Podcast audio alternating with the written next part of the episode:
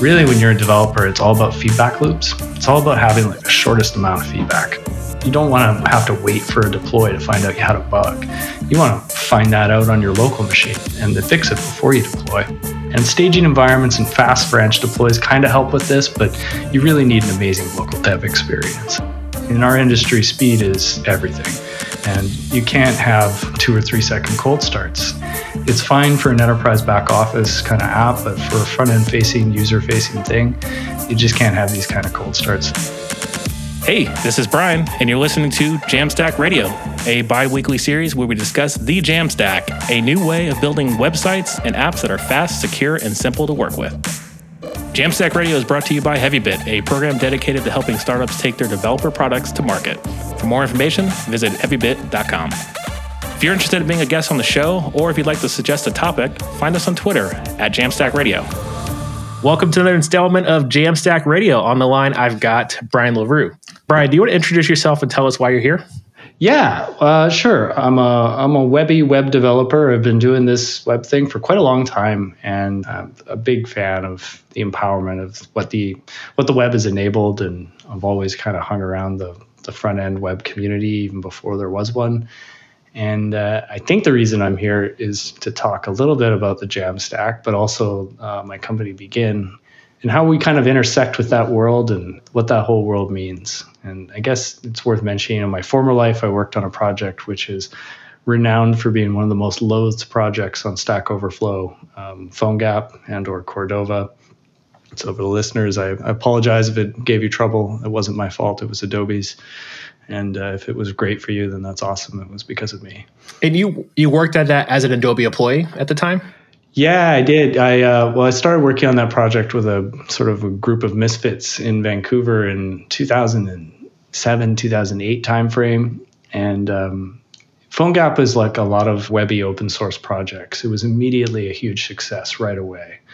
I'm joking. So we started working on it in 2007, and we kept working on it until about 2011 when we got acquired by uh, Adobe. Oh wow! So there was a, a, long period of questionable uh, opportunity cost spent working on that one, but it, it, grew consistently the entire time. And then by the time we got acquired, it was a runaway um, train. We, I think we ended up you know, becoming responsible for about 20% of the App Store, and um, today I, I think the torch has been taken up by Ionic. Yeah that crew, the capacitor JS stuff, and and they're still growing like gangbusters. So there's definitely something to this internet thing. it's uh, yeah. it's always growing. Yeah, I mean, even with the mobile space, like we've got Ionic and then React Native and yep. Expo and all these other. What was the one? The one made, made in Dart, uh, Flutter.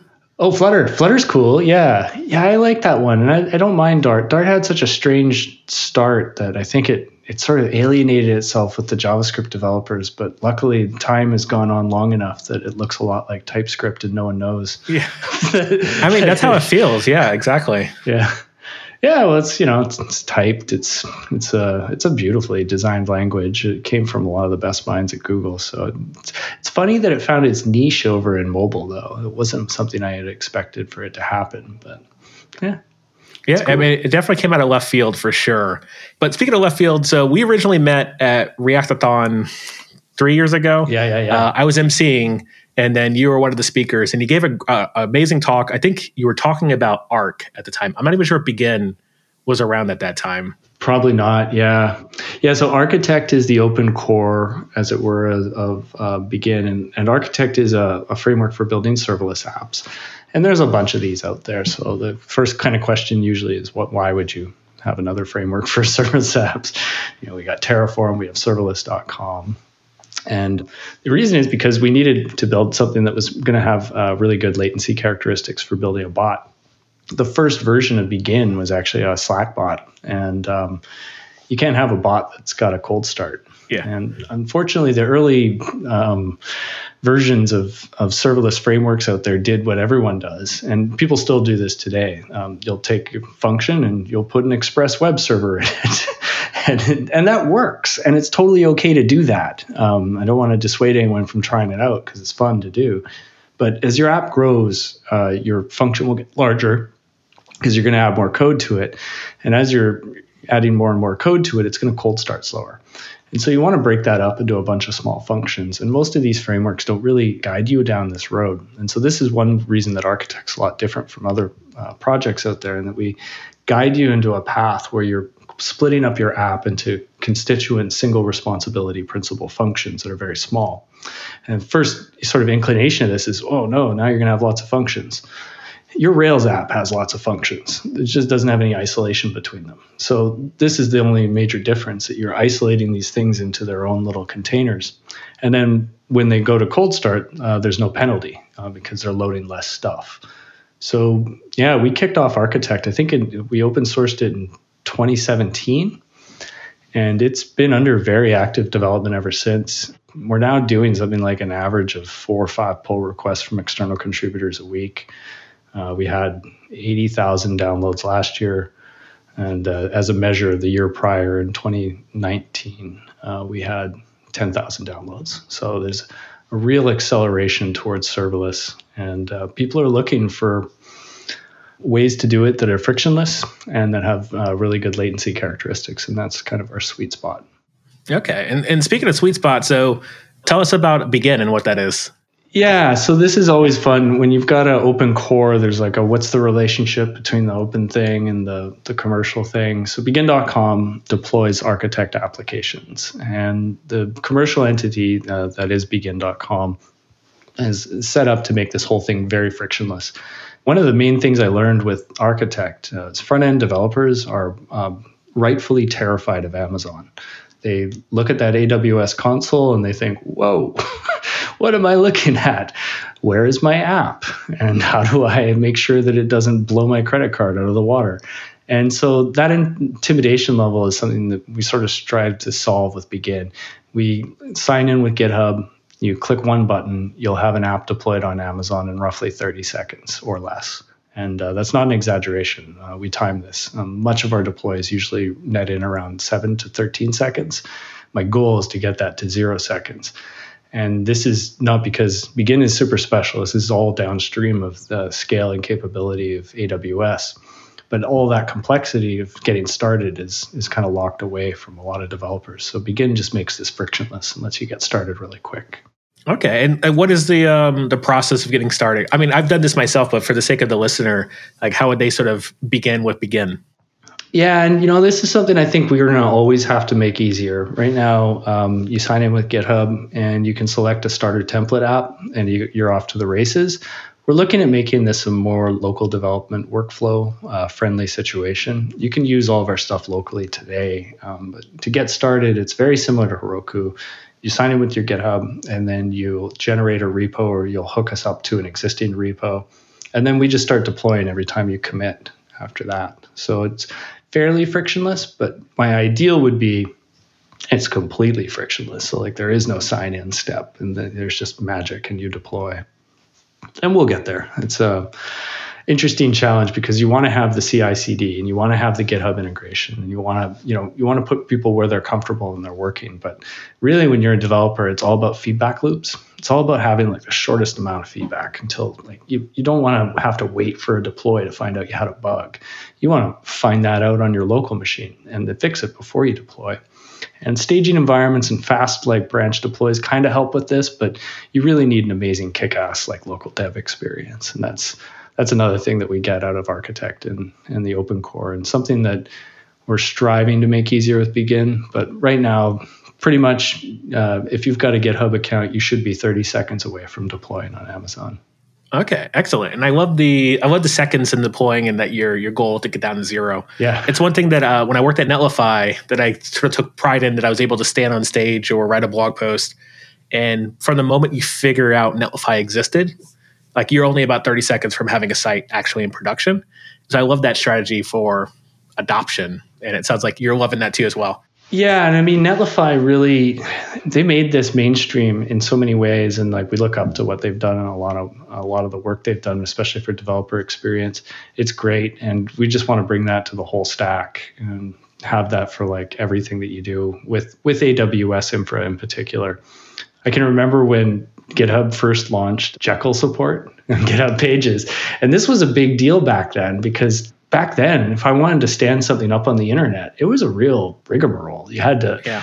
find your DNS. You had to likely get signed up at Heroku, but maybe it was Linode. You had to set these servers up and reverse proxies. And Tom Preston Werner and crew there were just like, no, you're deploying a static site. Just put that up there and let that be the thing.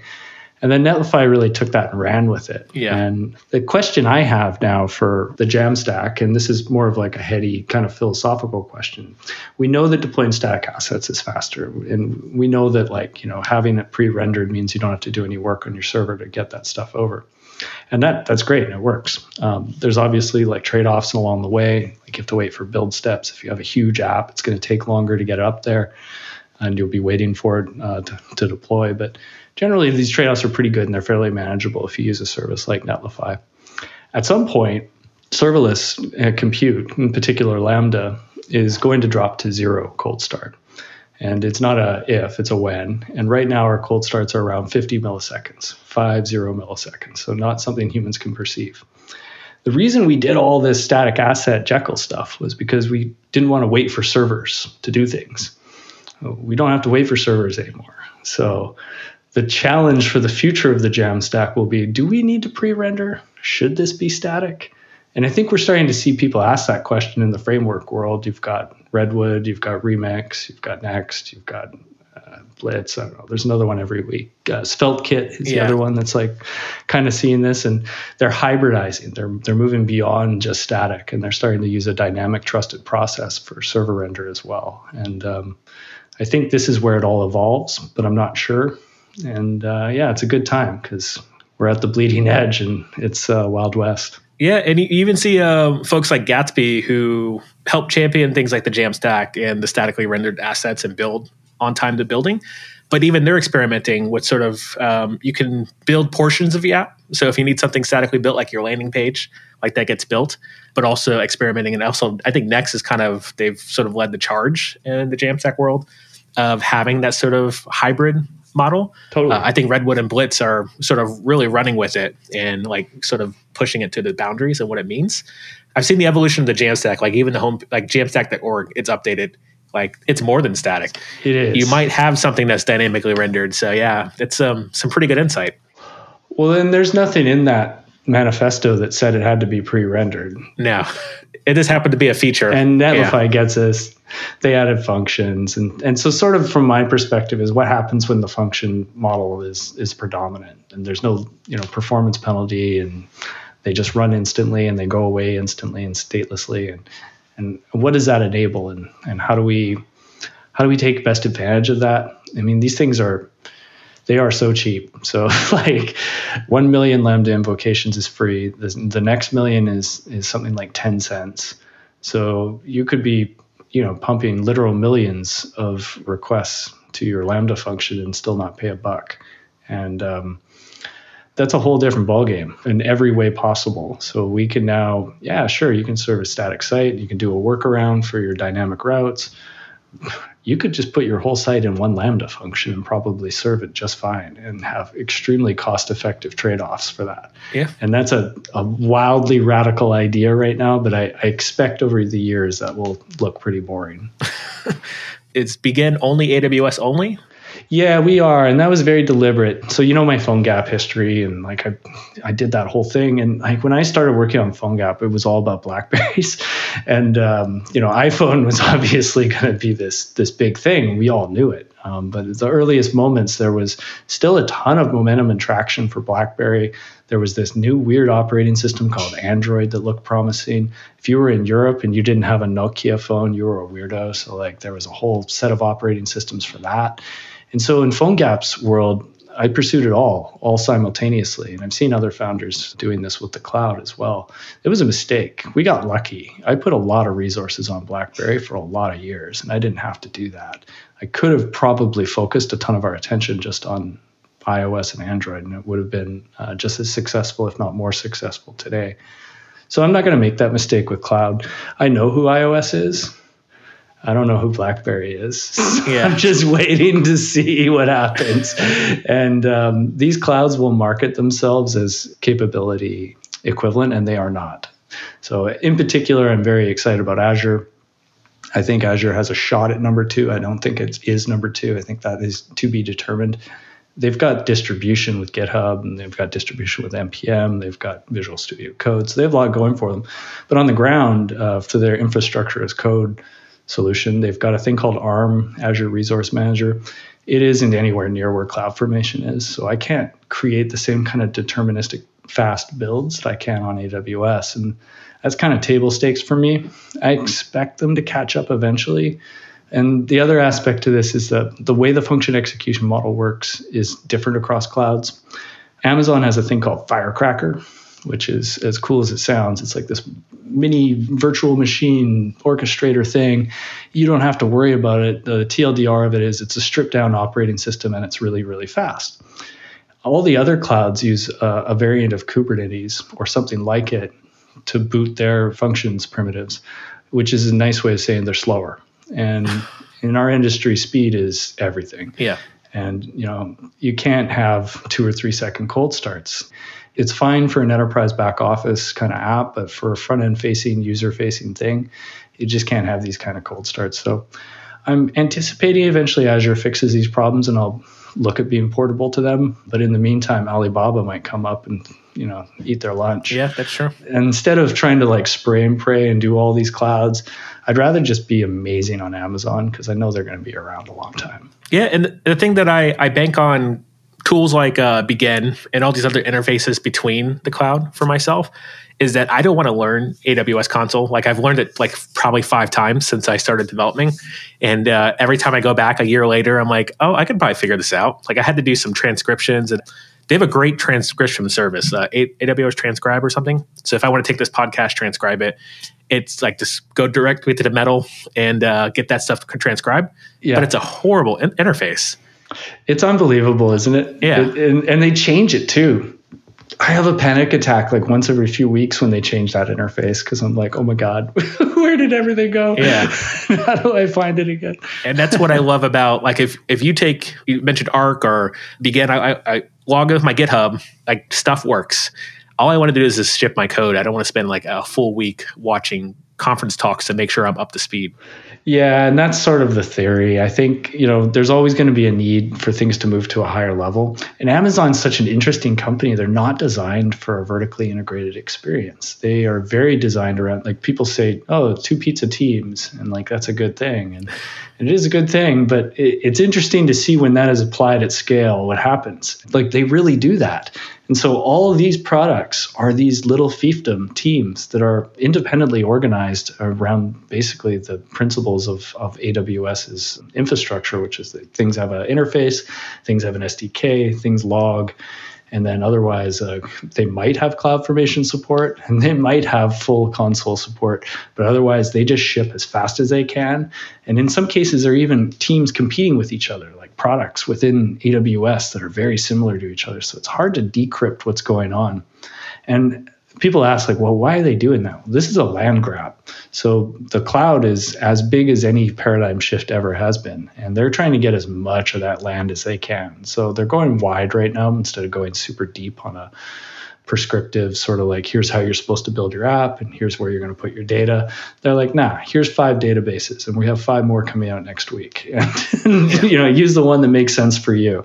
And i imagine in the longer scope of time amazon's going to start addressing this.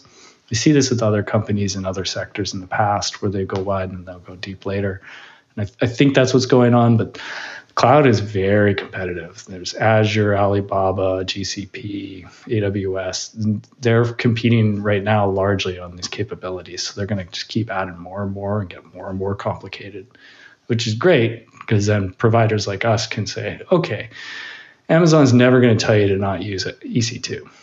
They're never going to say it. I'm going to say it right now if you have no use case for EC2 at this point, there is a very low probability you need to boot a VM. But you probably need to talk to Node. And if you need to do that, then a really great way of doing it is Lambda. And if you need to do that really quickly, then Begin's a good solution for you. Excellent. Yeah, that's a quite the concise pitch too, as well. And like in my mind, like if I can bump up my SemVer version and get access to the new Amazon stuff through Begin, like that's the the world I want to live in. Yeah, you you want their superpowers. You just don't want the the origin story that it takes to get those superpowers. it's like a horrible comic book villain moment where you gotta like succumb to the console. yeah, and it, it's funny because I remember like roughly three years ago, I was spending a lot of time learning Docker and Kubernetes and thinking that you know I have to go learn how the cloud works. But now I'm at the point where I'm so far abstracted away from it, like. I'm not buying Kubernetes books. Like I'll, I'll go to KubeCon to find out the new providers, but I don't really need to know Kubernetes anymore. I am banking on infra people to keep that stuff up and running. Yeah, and it might not even be Kubernetes in the future for all we know. Yeah. Like there's just so many different ways to go about orchestrating these like compute workloads that span past one computer basically. As soon as you get to two computers, you're now scaling. And as soon as you're scaling in a distributed system, you've got all kinds of new problems. And this is why I think this was the end game for the cloud the whole time because why would I be thinking about you know my IP address ranges if I'm just returning a string for a web page. It's a little bit over the top. I shouldn't need to have to like deal with my ingress and egress IP rules. It's a web page. just let me serve the thing. I think our industry goes through these like vacillations of complexity and configurability, and then um, usually we reject it outright and move over to simpler, easier, more deterministic, higher level things. Like I remember when Java was all the rage, and and then this upstart Ruby on Rails had the audacity to ask, "What about developer happiness?" Yeah. And so many people were mad. Like people were literally mad. They were like, "This Ruby thing, it'll never scale. We don't want that." Developers, who cares if they're happy? And you know, we know how that story worked out. Uh, the developers became very happy, and they deployed tons of Rails stuff. And Ruby became a de facto for many of the dot coms that we use every day today. Yeah. And Node was kind of an extension of that. And now the pendulum's actually swinging back, I think, towards more rigor and more configuration and more formality. Like we see TypeScript as a good example of that Yeah. in its rise. Yeah, and we're also seeing the the pendulum, like even things like like Rust now having its sort of day in the sunlight. Yeah. I mean, we have an M1 chip now thanks to Apple, so now everybody's like, "Ooh, M1." Yeah. But only just this week we can now do homebrew on M1 chips. But anyway, that's besides the point. no, I, I, I was waiting for that too. like my hand's been hovering over the buy button for like two months now. I'm just dying to get that. Yeah. Well, I mean, thanks to, to GitHub, I get a new laptop in two weeks because I hit my three year anniversary. So Nice. it uh, could not be a better timing uh, to sort of figure out how this M1 works. Are you going to go with an error or are you going to wait for the? Because I heard they're they're going to do a Pro. Yeah. This is the rumor, anyways. Probably the day you order an Air, they'll come out with this amazing Pro. That's what's going to happen. yeah, I'm actually trying to hold out until the beefier version comes out. Hopefully, summerish Yeah. time. Yeah. because like nothing's dying right now as far as machines. With that being said, my wife's laptop literally just died. Her six year old Touch Bar Mac just completely. Oh. I have never been mad about a computer, and that one did it. That one was like Yep. they removed my MagSafe, which just made me so livid. But I was like, okay, fine. And then they ruined the keyboard, the like main interface. This is Apple. Yeah, the the amount of times that computer has fallen off the bed because no, the lack of MagSafe, and like this a toddler running through the run, running through the bedroom and knocking the uh, the plug out the wall. Oh my god. I mean, See, that's a different kind of stress. yeah, the reverse of innovation. But speaking of what, I, I want to ask real quick about uh, begin.com pricing. Like, how do you make money? Yeah. Like, I, I think everybody's sort of like interested, but want to know, like, is this going to sustain itself? Yeah, for sure. And so the first thing to know is that we deploy architect apps. So anything that we deploy is deployed with CloudFormation, so you can leave at any time. So if you build an app with us and we aren't meeting your needs, then you can deploy directly to Amazon uh, without Begin in the way. So there shouldn't be any kind of fear of being locked into us and the, the startup runs out of funding or disappears. We do charge. We have customers paying us real money and everything, and it's currently gated behind a wait list. So I guess I'm comfortable saying this. We have about a thousand apps per Amazon org account. We have about a thousand of those, and it's fine. They can't access each other. They're all locked down with IAM. But what can happen is you can get a noisy neighbor. So you could have someone on the same Amazon account as you pumping a bunch of traffic, and uh, you know you could get throttled as a result. I've been calling this one internally the Wes Bos effect, because Wes was on our free tier and he was throttling it a few times, which is great. That's what it's for, and that's why we want people out there kicking tires. But um, if you manage to trigger the Wes Bos alarms, then we'll kindly invite you to join our, our paid tier where we'll give you your own Amazon account, uh, totally set up for you and totally isolated for you. We're charging 25 bucks a month for that. Okay. And then we have a wait list for this right now. We have a Pro Plus tier coming where we'll deploy to anyone's Amazon account. Uh, you just have to give us the creds and we'll run begin on your AWS for you. So it's kind of like a a cloud modern version of on premises. I'm trying to find like a way to like describe this. Effectively, the, the story is you've got existing resources in a database or uh, something like that. You have a reason to be on your own Amazon account. And you need to talk to that existing database or those existing resources. So that's that's the use case, and um, we'll deploy into your VPC if, if that's what you need us to do. So it's like on premises, but it's like it's more like on your cloud, I guess. I don't know if, you, if we can ask the viewers to come yeah. up with a better a better term for this. But um, yeah, this is all in the roadmap. I, I hope to have us fully GA'd uh, before the summer this year. So it's only reason that we've got it behind a beta right now is that we've been trying to figure out how to scale it uh, with the team size that we have. And I think we figured that out at this point. It's pretty self-serve and fairly on demand, and uh, we're going to just completely automate that all away. Excellent. And how big is the the team currently at Begin? We are five, so we are quite small. It's myself, uh, my co-founders Ryan Block and Kristofer Joseph, and then uh, we've got a couple of amazing devs, Paul Chin Jr. and uh, Sean Jose, uh, have been keeping the support deluge down to a reasonable amount of levels and helping us build out uh, example apps. And excellent. Actually, Sean's Sean's been on a, a mission lately for us that I really appreciate. He's been working on. Um, trying to figure out how to write the documentation for every possible DNS registrar because we when we initially launched we were like yeah it's great just use this with route 53 and like nobody wants to use Route 53. yeah, I mean, unless you're going to build a service for it to interface between it, yeah. Yeah, and I understand. And so, like, we, and every one of these registrars is totally different. So, like, yep. we, we did some instructions for Cloudflare, and we did some for Namecheap and DNSimple and One.com, and like the list is just going on and on and on. So, we're, yeah, it, it's almost too big. Yeah, I don't have a great answer for this because I, I want to automate it, but these things are, are very different from each other and they all use the same terms but in different ways and it's just an ugly sticky documentation project yeah it, it was actually one of my first uh, features at netlify was building a actually it was my interview oh yeah basically uh, project was building the dns dashboard so it was like my first time writing go because i had to talk to their their services and then i built their react app uh, to sort of do all the, the handling of the form. That's a bit deep end. it, it, was. It, it, it, really was. Um, but they'd had a really good internal API. I was also uh, employee three, so, so they like there was no real structure to the interview process. So, so like they just had people build features. That's great. And contract them, and then uh, if it worked out, it worked out. If it didn't, you know, at least you got to walk away with a little bit of money. Yeah. But it was a great experience, and yeah, but I also that was painful trying to because I, don't, I use my the same DNS I've been using since like I started buying domains in college. Yeah. Which is hover.com, by the way. They don't sponsor this podcast, but we'll just throw them out there. and, uh, but yeah, I just, I knew how to use that one. And, and, uh, that, that's how I tested it. Then I found out really quickly people would just throw out like random DNS and be like, Hey, it doesn't work with this one. I was like, okay.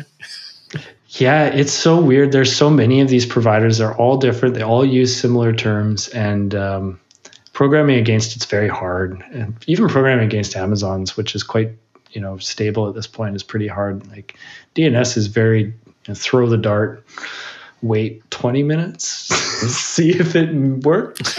And then like ask a friend on the phone hey yeah. can you load this page? Well that's what i like about um so netlify with netlify functions one of the early prototypes for and i know this because i was there of their dns panel they built a netlify function to actually ping and let you know when your dns is ready Oh, see, that's a perfect use for functions. Yeah, I love that. This is the fun thing about the whole Lambda thing is that you can give yourself permission to write an app that just does one little thing. Yeah. And you can deploy that one little thing and not worry about it and it'll scale independently. And yeah, that's cool. It's a good use case. It was uh, a the CEO of Netlify. It was his weekend project. He like, like I think on a Thursday, something like in the middle of the week, he's like, I have this idea for a feature, and then Monday he's like, okay, can you put this in the, the UI? And I was like, okay, Yeah, that's awesome. yeah. But speaking of which, I wanted to ask one more question. Like this has probably been the most organic conversation that answered all my questions that I had prepared. I'm looking at the questions. We answered pretty much everything I had prepared. Oh, yeah. except how did you get begin.com? Oh, right, right. Yeah, yeah. This is a fun question. And this is a good one maybe for the users. This was something I had to learn myself when we got this startup going. So my co-founder Ryan gets full credit for running this process. And and maybe people can get some value out of this because I think a lot of people will assume you can't get a cool five-letter.com domain name, but anybody can do it. And uh, it, it isn't all that hard, but you, you've got to come in with some basic rules. So the first rule is you don't know what the domain will be until you until you find it. So you got to let go and put that intention out in the universe and be sort of yogic about it and be like, okay, I want to get a .com, but I, I'm not going to be attached to what the actual letters of the .com are. You then have to narrow your field and, and understand, like, you know, there's a lot of words out there. What is the word that you want for your, your .com and how many letters does it have? Because these things do cost more depending on how many letters there are. The next thing you need to do after you've got you know your thing, wh- what we said was we wanted to have a positive verb that was five letters or less. So we went to the dictionary and we we got all those words, and I think there was thousands of them. And um, we hired a domain broker to help us go through that list and start finding these people and contacting them and see if uh, they wanted to do a deal that was within our budget. And um, we got to letter B before we found someone. Now, the cost of these can be expensive. They can go into six figures for sure. Um, but you can do like four or five figure deal for a .com that's really good. And that's still a lot of money, but I, I will argue that it is worth it for your credibility and for the brand. And it also shows you got some hustle and you can find that thing. So that gets you a, a way in the door when you're talking to investors later. They're going to know you're really serious about this thing. The person we found for Begin was actually not as price sensitive as they wanted to be involved in a startup. And so we were able to negotiate a deal on equity. And uh, I think another startup out there listening to this right now can take these lessons and, and hopefully use them. You just got to not care what your name's going to be until you find it. That's really the, the trick. And I think this process, by the way, also took us like, I want to say like six months. Okay. So it was not not very easy. We had to work on like a code name and stealth mode for a while before we actually got the thing like buttoned up. And even at first, I was like, I don't know, is this good? Because we'd looked at so many domains, I wasn't even sure. And then, you know, yeah, it's good. It's five letters and it's positive and it's starts in the early in the alphabet by accident. Yeah. So I, I asked a question because I thought it was way more intentional than that. Because again, it feels like it fits the product so well. Well, you know, I mean, I'm not a fatalist, but there is, you know, some serendipity in all this, and it did it did work out. It does suit it very well. And you know, I, I guess you could grab any five letter positive verb and work your way down a list and find something, or just add LaFi at the end or whatever, and uh, you'll be able to make that work. I've been buying vanity domains like they're going out of style ever since we started getting these weird TLDs. I've got like coding.pizza or something and like you know Okay. Well, I will have to admit, I do have OpenSauce.pizza. So, oh see that's a good uh, one Which is my side project. that's a good one Yeah, yeah. It was uh, completely, uh, and I've talked about it on the podcast quite a few times. So, folks, OpenSauce.pizza, check it out. Uh, but it was basically a side project to learn the GraphQL API GitHub. And I was just looking, like, I think the, the pizza TLD came out, and I was like, oh, I need to think of something to go with pizza. That's exactly what i did too i was like i don't have a project but this tld is too good to not use it's so funny Yeah, I, I have quite a few. I mean, a lot of them have my name in it, BW Dev and BW Live, and but uh, I do have a couple other ones like Embreadable.club. but and then every year you probably like me you get the renewal notice and you're like oh this is a waste of money and then you pay it yeah, I actually did drop in Embreadable. If anybody went to Embreadable.club, I just dropped it because I'm just like, a couple years into this, I'm like, there's nothing happening here. Yeah. There needs to be a developer tool that lets us exercise the feeling of buying a domain spontaneously, but not actually spending the money on it. Maybe like an escrow or something. I need AI to basically just based on the domain name generate a website and I'll just stand up there with a bunch of stock photos, and then I'll feel good about myself because there's something pointed at it. You'll probably close a seed round in like ten minutes. Okay, I've got some I've got some work to do. So uh, let's go ahead and wrap up this podcast. And uh, I appreciate you you chatting about Begin. Um, I love the story. I love the product. I didn't even mention I, I leverage it for one of my Twitch bots. Oh, it's, nice. it's called Get Twitch. Rad. Yeah, Get Twitch is basically connecting Git, GitHub, and Twitch together. So that way, I've whenever you start a repo while I'm live on Twitch, something happens. Dope. That's a great use case. That's awesome. I love it. Yeah, Huh. it's not in production right now because um, I had to clean up a bunch of the code, and uh, so I cleaned it up. So I need to deploy it again. Actually, it might be deploying. I haven't even logged in to Begin since the first time I clicked it, so it could be still running. Any any Yeah. commits would have deployed. yeah, it turns out like I'm on the I'm on a club with a thousand other folks. So. exactly.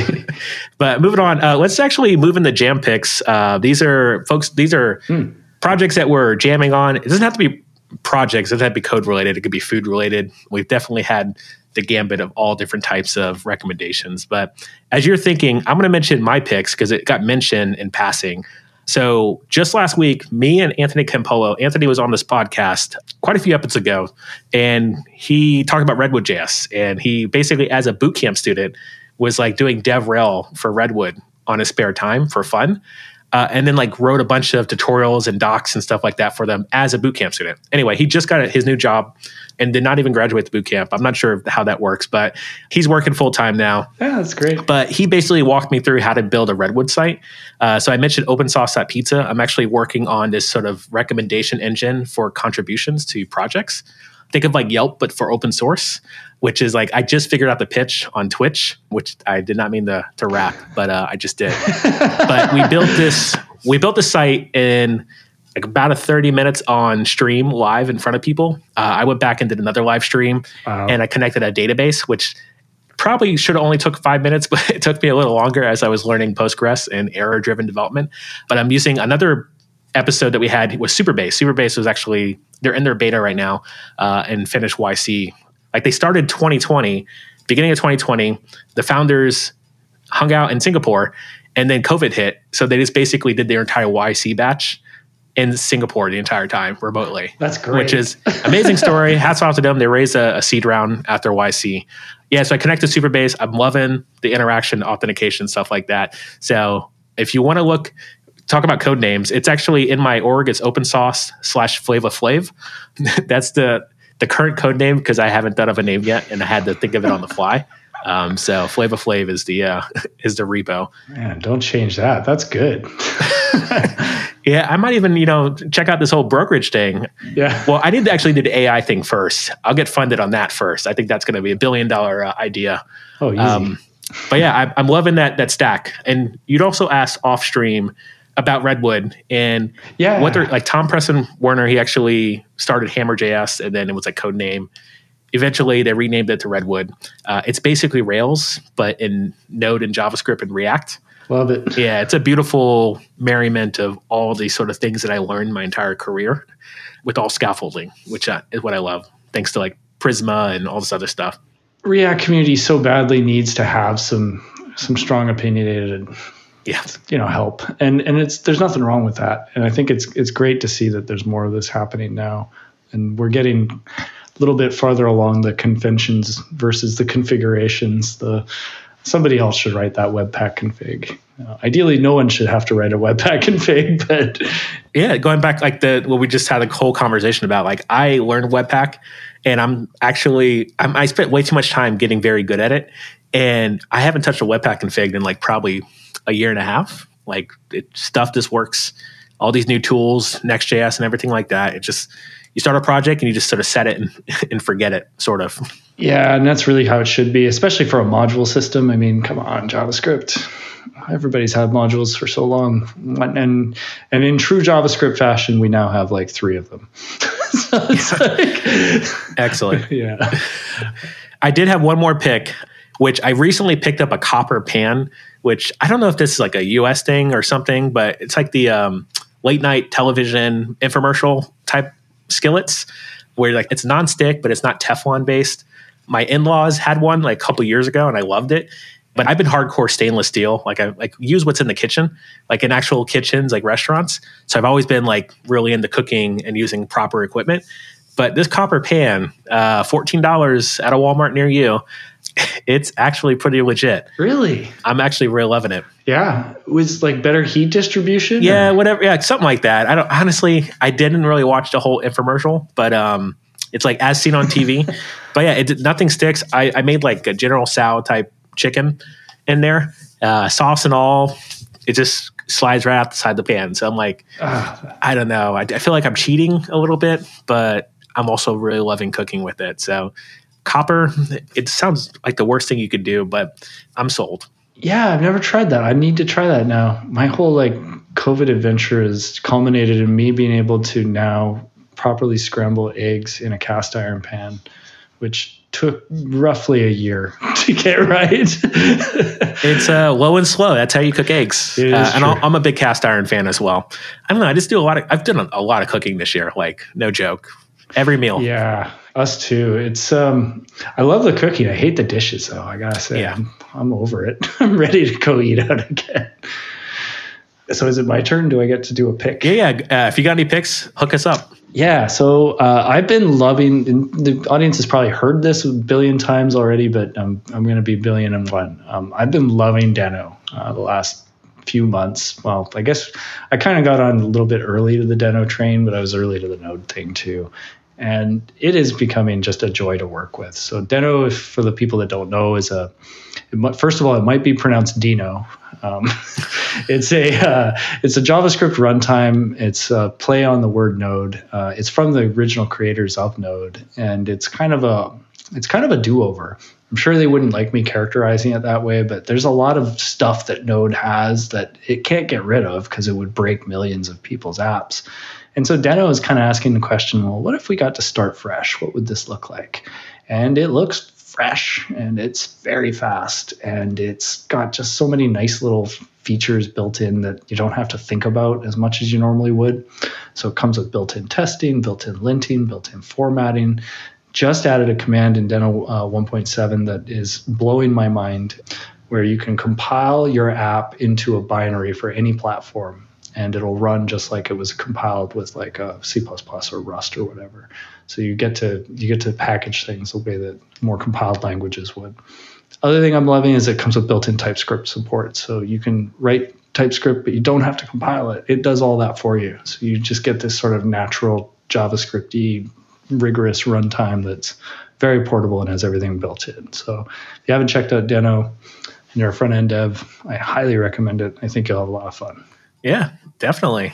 So I mentioned live streaming. That's something I picked up this year. I actually did a little comparison test between Node, Deno, and then Myles Borins and a couple other Nodes folks created JS Time. Oh yeah. Uh, JS Time is like definitely not. I saw that. Yeah, it's not production ready, and there's a lot of missing features.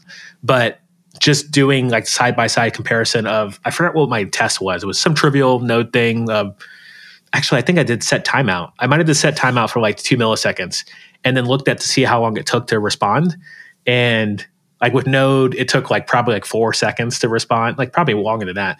But then with like Deno, it was like take away the set timeout, and it was like 25 milliseconds, which is like kind of insane. Yeah. The cold start's fantastic. And this is long term, especially for the serverless community, this is going to be a very big deal. And Node probably can't get faster at this point. Yeah. So Node's probably hit its local maximum, whereas Deno's uh, already started from a faster place. And they've got some structural advantages and they don't have to uh, deal with the baggage of the past. So Is that what you're talking about earlier when you're saying it'll probably get down to zero with the cold starts if they if they switch runtimes? No, well, this is just the runtime's cold start. I think at a certain point, Amazon's going to crack the nut of, of booting VMs, like the whole thing, that it, the, not just the runtime, but the thing running the runtime. Yeah. Uh, I think they're going to drop that to zero. Um, right now, the overhead of booting a Firecracker container is somewhere around 40 milliseconds, and then you know a node or a deno on a hot day you know running running in peak performance mode might might be able to cold start itself around the same amount of time. So you're still seeing a latency of around 80 70 milliseconds. Um, and I, I expect the deno part to drop to zero and i expect the operating system part from amazon to drop to zero. It's just a matter of time. And yeah, I don't know. I mean, you might have a use case where that matters. I don't know who does, but like, like we have to get rid of that last 20 milliseconds is probably there, you know, at massive, massive scale, huge workloads. Maybe that's going to make a difference in your bill. I don't know, but uh, we're, we're fast approaching um, zero cost abstraction cloud computing. Yeah, well, I'm looking forward to it, being the consumer of all this uh, all this win, and um, yes. also I'm looking forward to continuing consuming Begin uh, and seeing what you all have in store as well. So thanks so much, Brian. Listeners, definitely check out Begin.com. They put a lot of work into getting that URL, so don't forget it. and uh, also keep spreading the jam. That's all the time we have for today. If you're interested in being a guest on the show, or if you'd like to suggest a topic, find us on Twitter at Jamstack Radio. To learn more about HeavyBit, visit heavybit.com. And while you're there, check out their library. It's packed with amazing talks on sales, marketing, product, and general management from founders of developer tools companies and other industry leaders.